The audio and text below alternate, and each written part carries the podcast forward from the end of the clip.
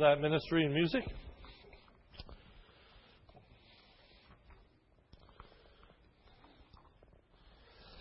Every father should be concerned with being a good father. A good father is concerned with such things as spending time with their children. And you may be familiar with that song, The Cat's in the Cradle, a song about how the father didn't have time for his son, and then when the son grows up, the son doesn't have time for his father. It uh, was a very popular song a number of years ago, demonstrating the fact that our society, our culture understands that, that fathers need to spend time with their children.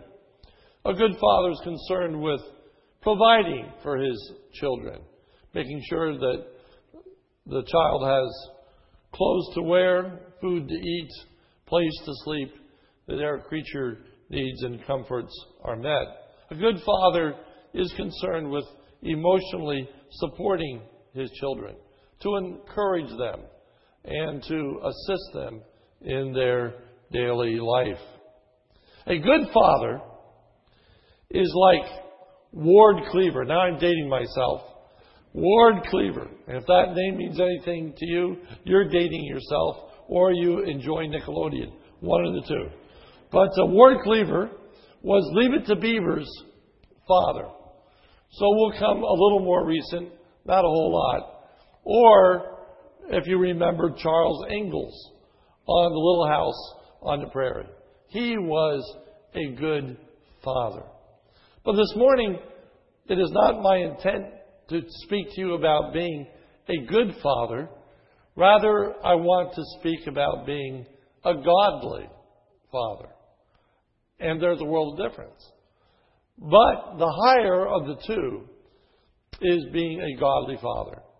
And a godly father assumes everything that we would say about a good father. It's not less in any sense. So, all the things you associate with being a good father, we take for granted this morning as we think about being a godly father. But this morning, I want to talk to you about the uniqueness of being a godly father. What is it that a godly father is to be concerned with? Turn with me in your Bibles to Job chapter 1. We have been working through Job in the evenings, and we have looked at Job chapter 1 in that series, and have made some comments about Job's family. But there was much more that could be said than what I said. And so today we go back and look at it in a little more detail with emphasis upon Job as a godly father. What were his concerns as a godly father? We're going to note three from the text. First, a godly father is concerned with his own godliness. A godly father is concerned with his own or his personal godliness.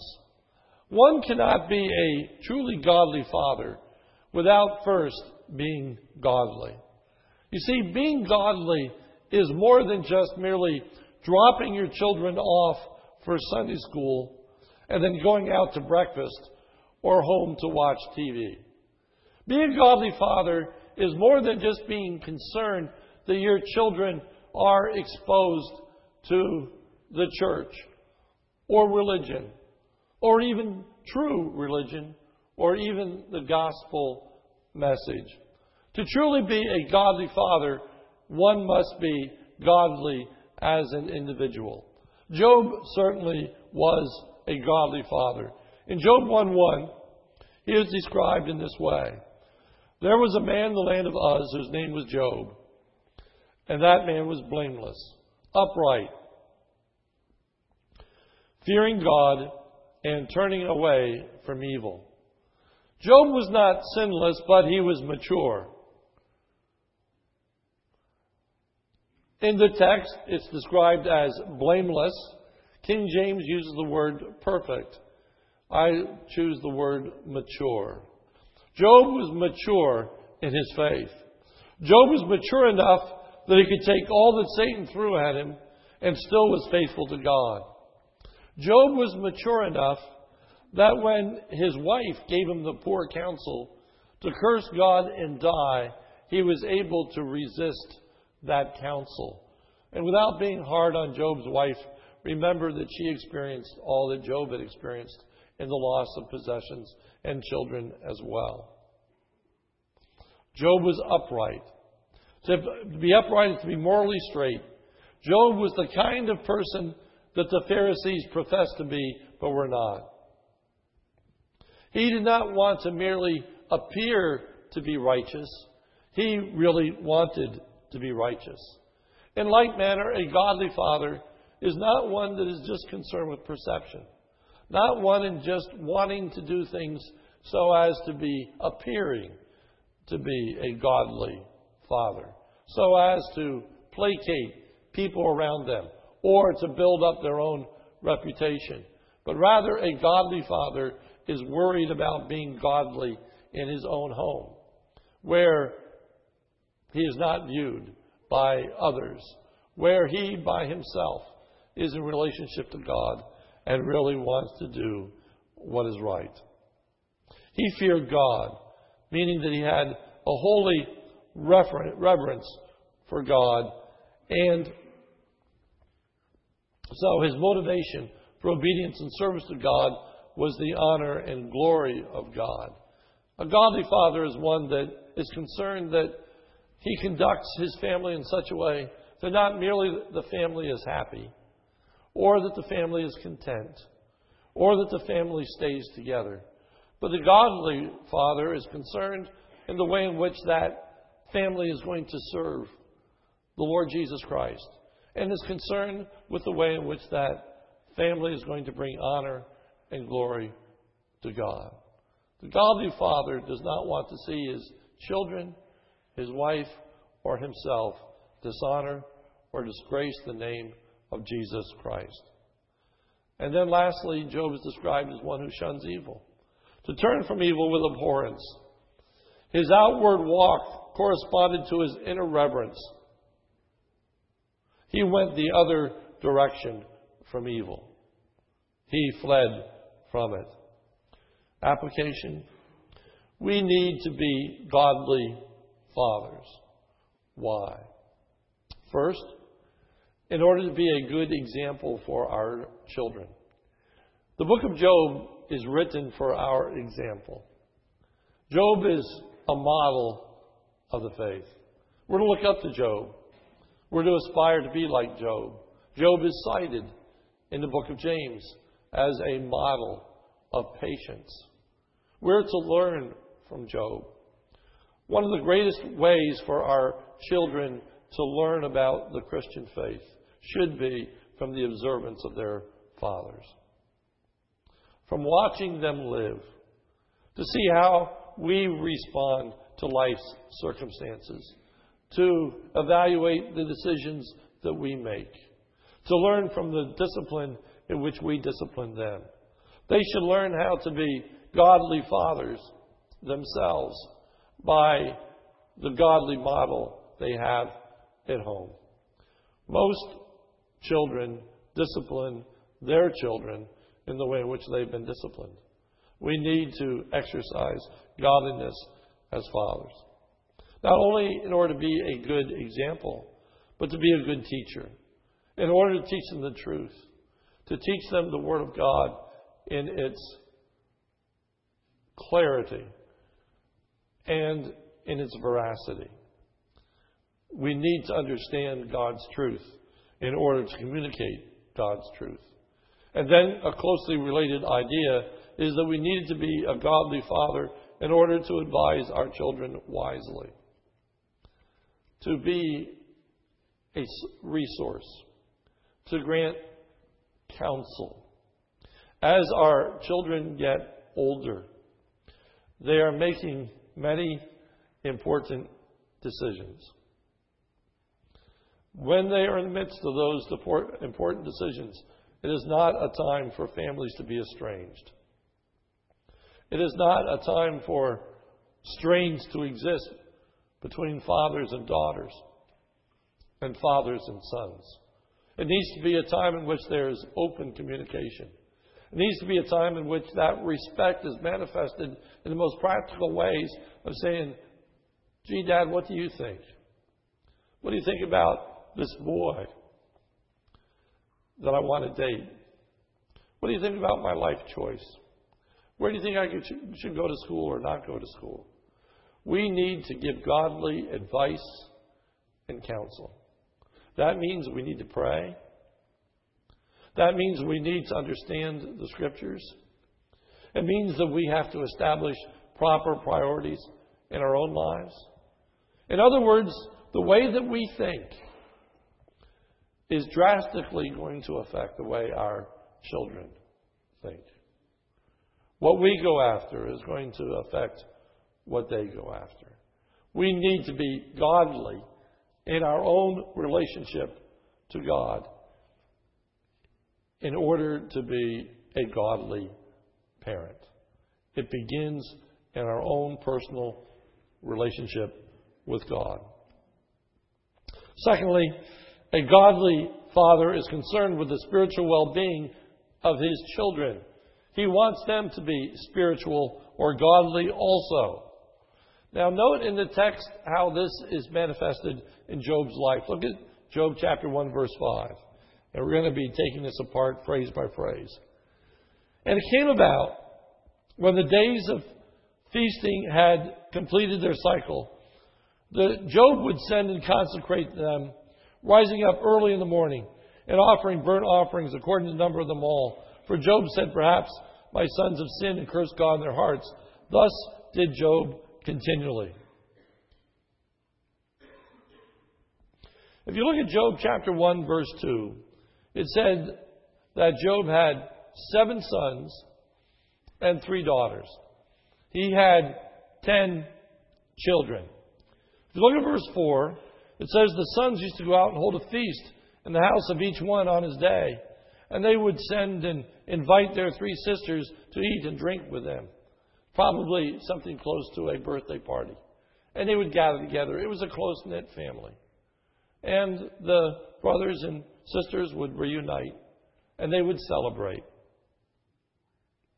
Verse 5 When the days of feasting had completed their cycle, Job would send and consecrate them, rising up early in the morning, offering burnt offerings according to the number of them all. For Job said, Perhaps my sons have sinned and cursed God in their hearts. Thus did Job continually. As we look at verse 5, we note the following. First, Job communicated his spiritual concern for his children. It says in verse 5 that Job would send and consecrate them. Job communicated to them. Job sent word when these children had gathered together that he was, in fact, consecrating them to the Lord. He would have communicated about offerings that he was offering in their behalf, about prayers that he was making, about his concern. He talked to his children about their own spiritual lives. As a godly father, we must talk to our children about their spiritual lives. We need to communicate to them how important it is that they love the Lord and are walking with Him. We need to tell them about how we consecrated them to the Lord. Uh, maybe you have dedicated your children publicly to the Lord. It's good to tell them about that service. Maybe even celebrate it. Write down that date, write down that month, and even as you would celebrate a birthday, maybe you just want to celebrate the day in which your child was dedicated to the Lord. To remind them that that was your purpose, that was your desire. Talk about the vows that you made that day and why it was that you made those vows. What were those concerns that you had? And how important it is not just as a baby, but now that as they are a young person or as they are a, a, a teenager, And uh, uh, I have a term that I have coined, and it comes as a result of my daughter Sarah. Because Sarah was off in elementary school, and one day she came home and she was all excited and proud because she learned at school that she was a preteen and that she was almost a teenager. And I said, Sarah, no, you're not a preteen, you're a post toddler. So, for all the post toddlers out there, and I know now all the preteens are mad at me, don't turn me off. That was a, that was a joke. But the point is, I have to tell you because nobody laughed. So, the point is, though, that we need to communicate to our children the sincerity of our desire that they walk with Him. Secondly, Job's concern for the spiritual well being of his children held a high priority in his life. For it tells us in verse 5 that he rose up early in the morning and offered these sacrifices. Job made a priority. It was the first thing he did in that morning in which they had gathered together. How often it is that we have good intentions as fathers. We make resolutions, perhaps even in a service such as this. We examine ourselves, we take stock of our lives, and we make certain determinations of what we're going to do. Certain resolves we make that we are going to implement to the honor and glory of God. But yet, how easy it is to let other things enter in and get in the way. We don't find the time to implement what we had originally intended to do. We don't have time to pray with our children or to read scripture with them or to teach our children as we ought. Work, hobbies, and a host of other things can get in the way and steal the time. It's got to be a priority. Next, Job's concern for the spiritual well being of his children extended to every one of his children, all his sons and daughters. For notice it says that he offered burnt offerings, verse 5, according to the number of them all. Each one. Each one. Uh, we need to be concerned about all our children. All of our children. And let me quickly piggyback that with the next point, and that is Job's concern for the spiritual well being of his children extended to children who are outwardly walking with the Lord. For notice at the end of verse 5, it says this For Job said, Perhaps my sons have sinned and cursed God in their hearts. Thus did Job continually. Job offered these burnt offerings because he said, maybe, maybe my children have cursed God in their hearts. In other words, as Job looked at his children, as, as Job observed his children, there was no reason to be concerned with their behaviors. They're now adults and evidently must have been walking with God. They'd established their own homes. They were gathering together. And as, Job looked out over his adult children, he didn't just breathe a sigh of relief and say, Wow, now my work is done. Uh, now I can rest. Now everything is fine. Or even that just thanking and praising God that his children were outwardly walking with the Lord. But Job was concerned that maybe deep down inside, maybe deep down inside, there was something that was going on that was displeasing to the Lord. Maybe something they hadn't communicated, something they hadn't manifested. Maybe there was some trial, some difficulty, some doubt, some uncertainty, some wavering of spirit or commitment. And Job wanted to nip that in the bud. Job was concerned that that which was outward in conduct reflected what was inner in their heart. That that spirituality was genuine. It was authentic. We should never be content with just the fact that our children appear to be walking with the Lord. We should, believe me, be thankful that our children are walking with the Lord. But you know, they can sit next to us in church. And perhaps really struggle with a thought, with a, with a sin, with a desire. They may be faithful to Sunday school.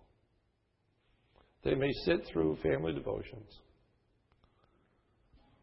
They may dress right, whatever that is, whatever you think it is. What I'm saying to you, you may look at your, your children and just say, Lord, I'm just thankful for what you're doing. And we should be thankful for what God is doing. I don't want to minimize that at all. I'm just saying, but even in that instance, we should be diligently praying for our children, recognizing that it's a product of the grace of God and they need God's grace in their lives. It goes without saying that if our children are not walking with the Lord, that we are upholding them in prayer, that we're deeply concerned about them. It goes without saying that if we understand the perfect uh, a, a situation in which they are in, where they are going to be experiencing great temptation, we send them off to college. There's a whole host of situations in which we understand we should readily that prayer is needed. All I'm saying to you is in the absence of any outward concern, in the best of all worlds, in the most wonderful of situations, in the places of the most godly influence, even if they're serving the Lord, they're going to be at Victory Valley Camp this summer. They're going to be at Pine Brook this summer. They're going off to a Christian school or a Bible college. Whatever you think is the ideal setting and situation for your children to be in, they need your prayers.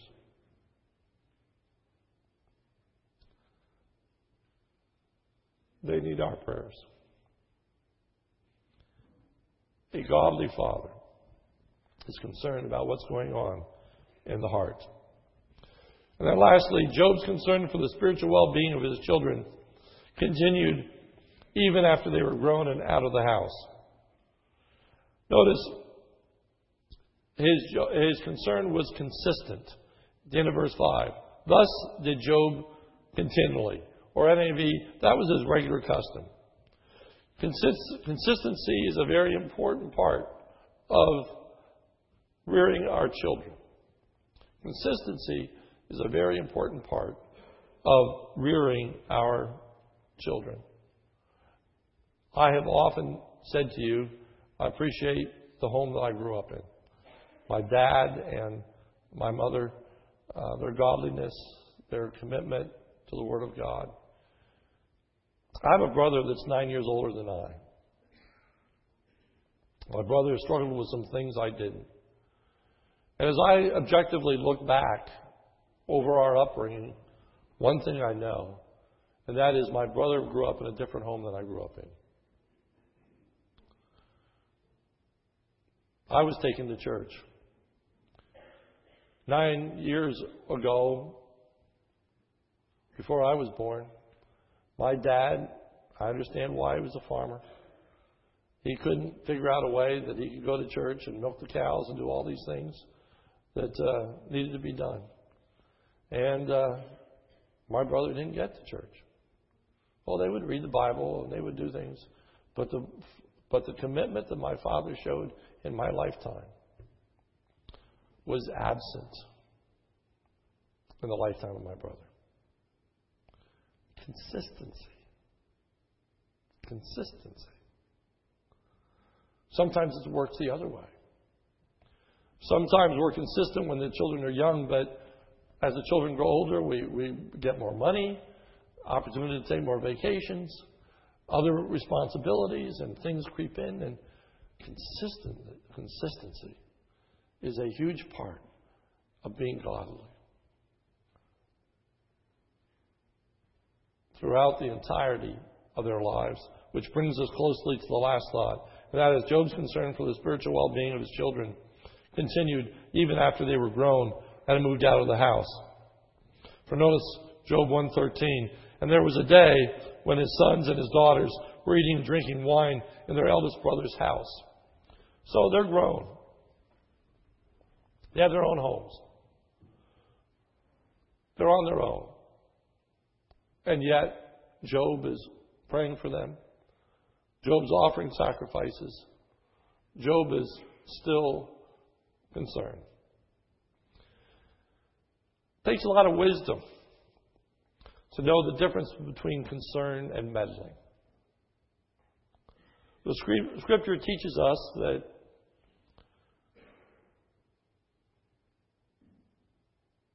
a child is to leave their father and mother and cleave unto their spouse.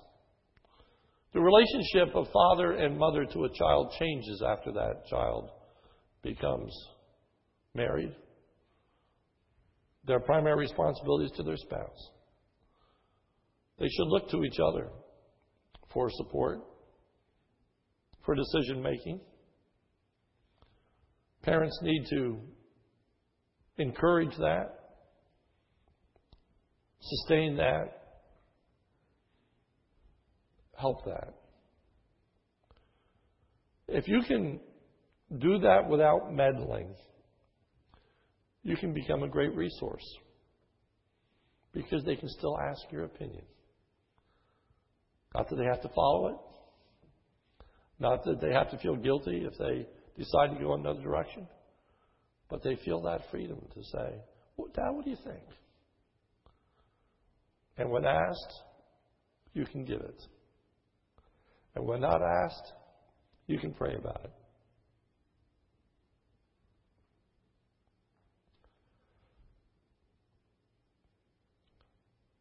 But the concern should never end.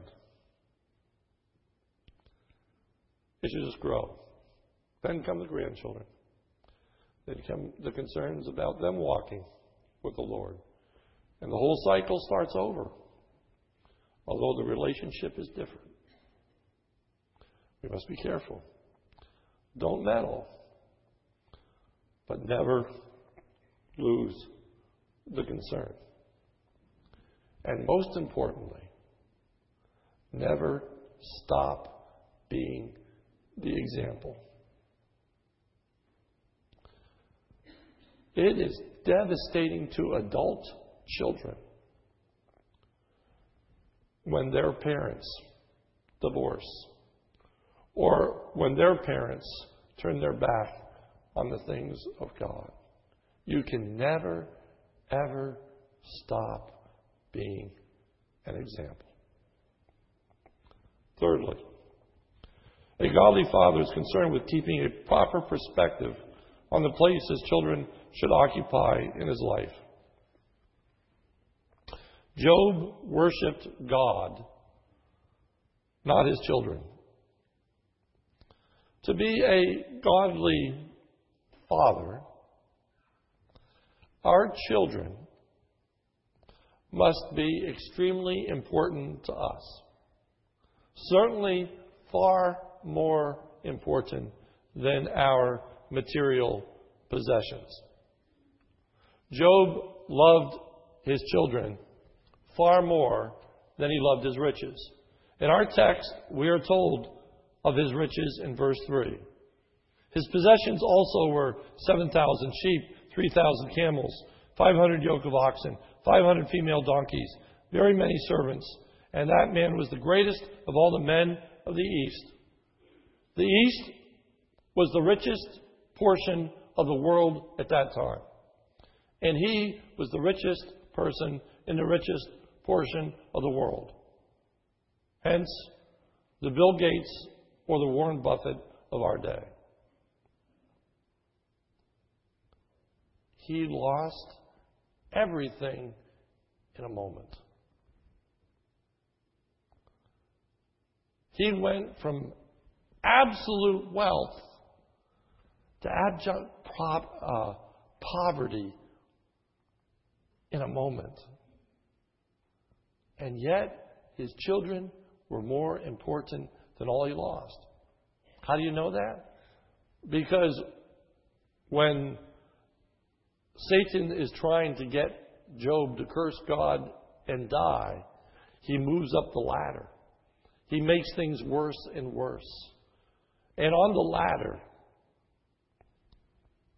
the destruction and removal of property comes before the death of his children because Satan knows that Job's children are more precious to him than his property or his riches. Our children need to be more important than our possessions, than our material goods. Pastor Weller, pastor of at, the, at that time of our Bible Fellowship Church in Blandon, he's now the executive director of the Board of Missions. When he was at Blandon, he used to serve on uh, the ambulance crew as an EMT. And he told me one time of a situation where the ambulance was summoned to a horrific crash. Two cars hit head on with just a mangled bit of debris. And trapped in this mangled vehicle was a woman. The woman's husband was called and he was able to arrive on the scene.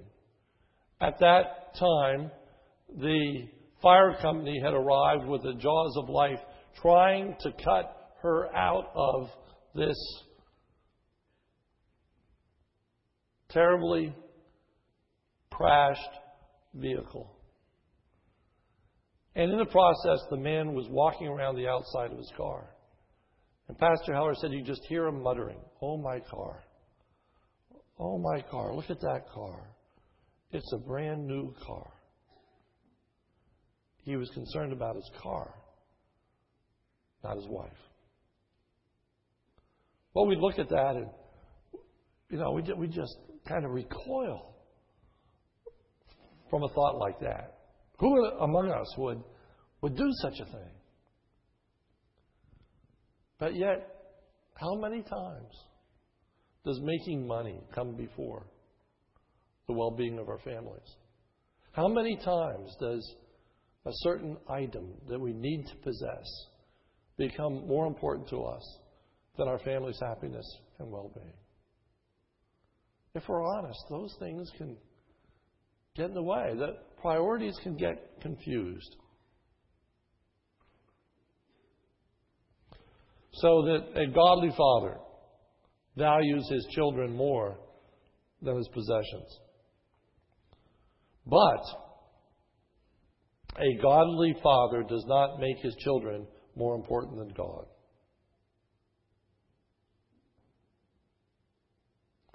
Negative example in the scripture is of Eli. Eli was a priest. And God found fault with Eli. He said, Why do you scorn my sacrifice and offering that I prescribed for my dwelling? Why do you honor your sons more than me by fattening yourselves on the choice parts of every offering made by my people Israel. Eli's sons were incredibly awful priests. They laid with the women. They demanded extra monies and sacrifices from the people. It says in the days of Eli's sons that the people hated going to worship because they had to encounter Eli's sons. And God said to Eli, Why didn't you do something about your sons?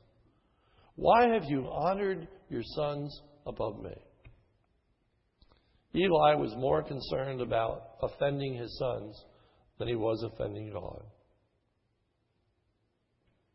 Conversely, Job was more concerned with God than he was his children.